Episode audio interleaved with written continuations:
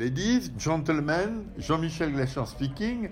I am in Arona, north of Italy, for the meeting of SmartNet, a European research project, and I am with Norela Constantinescu, being responsible for research at ENTSO-E, the European Association for Power Transmission. Uh, Norela, uh, wh- what are you doing there? Uh, TSO and DSO exist since uh, many decades. What is new about coordination of TSO and DSO? Uh, yeah, the TSOs and the DSOs exist for many decades, but uh, lately, so uh, the paradigm uh, shifted. So But we why? have because we have so many renewables. We have uh, this You is renew because of renewables. Yes, so we have to adapt, and uh, also the major roles we play, the services we. Uh, we're doing so they have to evolve now we have to deal not only on i don't know uh, at the level of a country with uh, tens of uh, generation units so we have to deal with thousands of generation Ah, units okay. prosumers and also It is the, decentralized, it so is it's more it is decentralized and if i go further so it's decentralized it's the digitalized and it's decarbonized so we have to Oof, the 3Ds. the 3ds yes Ah, because of the 3Ds, TSOs and DSOs have to coordinate more. Okay, I can I can understand roughly the meaning, but let's take SmartNet. We are at SmartNet. It's a European research project. What did SmartNet deliver for TSO DSO coordination?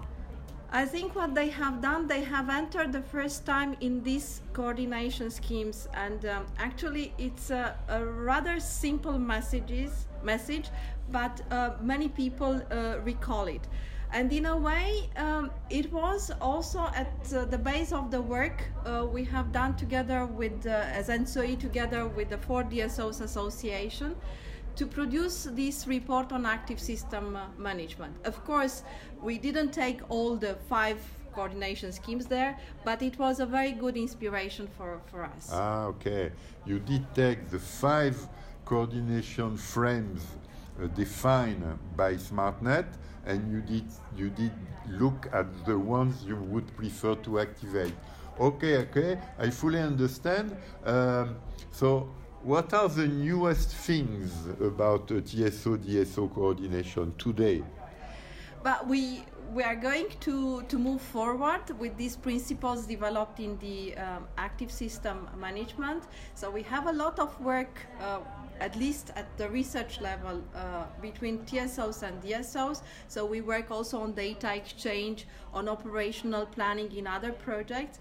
But I think I would like to come back to a project we just started now, uh, this year, so in January, interface. Oh yeah, please do because Florence School also is part of interface. So, what is interface about? interface it's about uh, actually uh, trying to provide ancillary services to the TSO and DSO by solving this dilemma congestion management at the TSO level but also integrating the constraints at the distribution level uh, together with the balancing and we have started from analyzing the present situation today uh, we are going to look into the future market design, and you are part of uh, this work as well.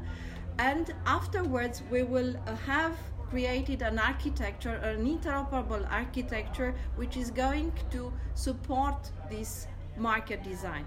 Then we are going to test it in many locations, and I single out maybe one, uh, which is closer maybe to our work in ENTSO-E, which is uh, the single flexibility platform de- developed in the in the Baltic states. Many thanks. Ladies, and gentlemen, you can see that the idea that TSO and DSO are quiet monopolies, they are not interested into changing, they do not look at the world as it is moving, It's totally false.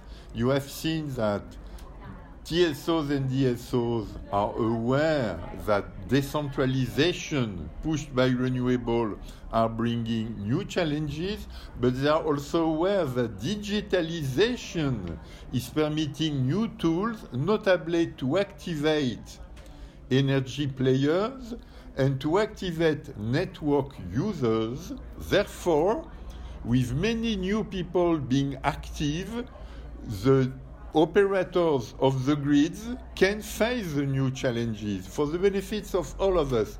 Of course, it requires a lot of research, of willingness to play from grid investors, grid operators, and also for the regulators to set the new rules.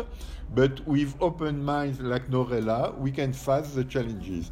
Norela, thank you very much. Thank you very much, Jean-Michel. Have a good day in Arona looking at the Yeah. Lac Maggiore. It's so Beautiful beautiful landscape. Italy. eh? Ladies, gentlemen, have a good day too.